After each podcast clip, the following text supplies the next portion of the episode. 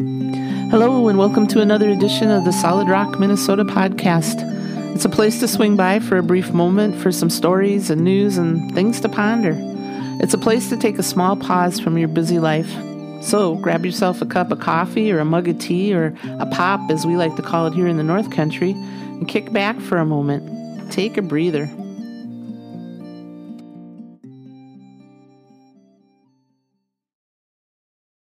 We spent many mornings either on the phone or at the financial investor's office over the past five weeks or so, trying to get all our finances in order so we can officially say we're retired. It's been hard to imagine that after many decades of planning and sometimes like making decisions between a gallon of gas and a gallon of milk, we finally are getting to reap the benefits of an income without going down the road to work. It's a weird feeling just having money going into the bank accounts like the paychecks used to go in. It almost feels illegal. It's been a little over a month now since my best half retired and no longer has to get up at 4 a.m. and travel that 50 miles one way to work each day. Many have asked us how it's going and if we are adjusting, so I thought maybe a little update was in order. Week one left us both a little dazed after many get togethers and retirement parties for him at the clinics he worked at. His last week of work was spent finishing things he had going on at the clinics and then saying goodbye to his coworkers and supervisors alike. For 38 years, he worked at these clinics with many of the same people. His very last drive up north and back home on his last day left him a little bit reflective and a little bit freaked out, too. The wondering if he made the right decision to retire a year earlier than he had planned. The first week or so, many hours were spent quietly processing his decision and beginning to adjust to a new sleep schedule. The first few days, he finally stayed up past 9 p.m. and woke up about 8 a.m. When the third morning came and it was getting a little past 8 o'clock, I suggested we maybe needed to get on a little earlier wake up schedule, earlier at least than 8 o'clock, because after all, things had to get done and there were places to go and people to see.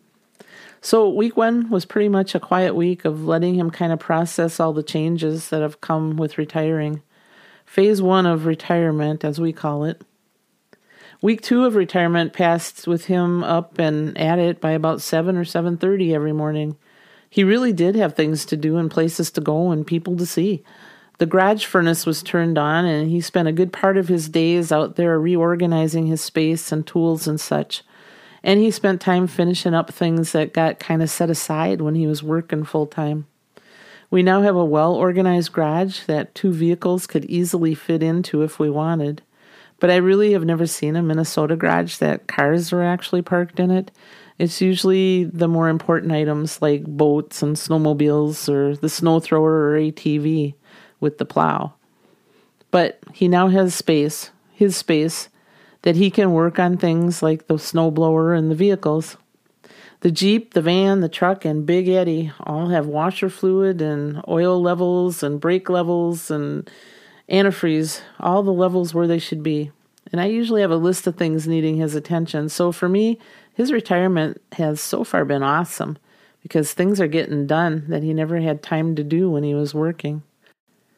Well, week three was spent going up the road to the neighbor's house a few times a day to take care of their German Shepherd while they were down at Mayo doing some medical things for a few days during the week. Annie, the dog, and my best half had fun playing frisbee and chatting together.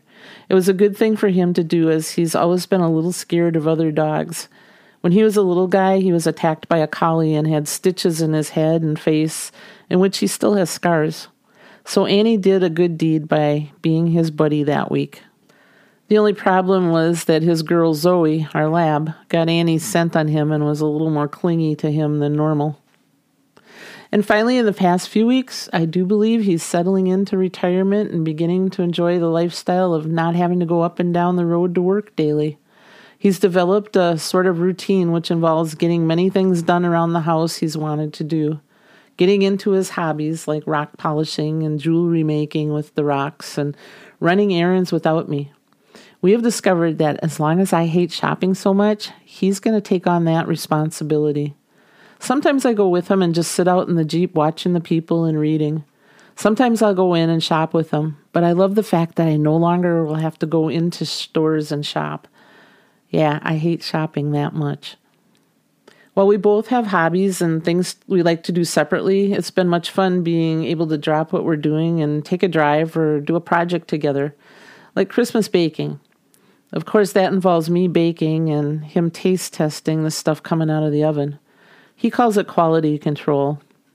It's been fun to be spontaneous with our plans. And each morning, after he feeds the dogs and I do my Tai Chi stretches, we meet up at the kitchen table for breakfast and chat about the day ahead. It may be about the weather for the day and maybe some news we've read online or just chit chat. It's become a habit of ours over the past month. The two of us just taking some time to catch up, a little at a time. We haven't really been at the breakfast table together over the last 38 years. I think we both are getting into this retirement journey we've set out on.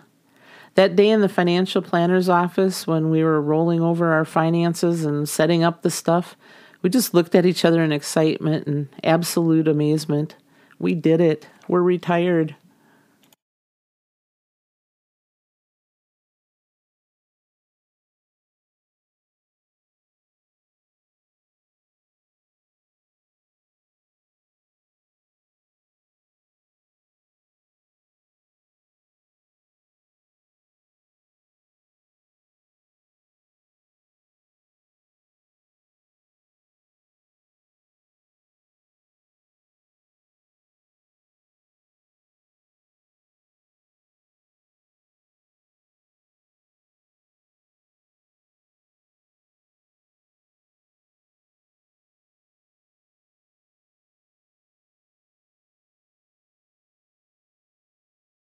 You've been listening to the podcast, The Solid Rock, Minnesota. We're honored and happy you've taken the time from your busy day to give us a listen. If you've enjoyed spending just a few minutes with us, please tell your family and friends to stop by and check us out. Feel free to leave a comment here and subscribe to the Solid Rock, Minnesota podcast. You can also stop by and pick up a free bumper sticker. Just visit our website at www.solidrockminnesota.com. Until next time, may you be surrounded with life, laughter, family, and friends, people who truly know you. Many blessings.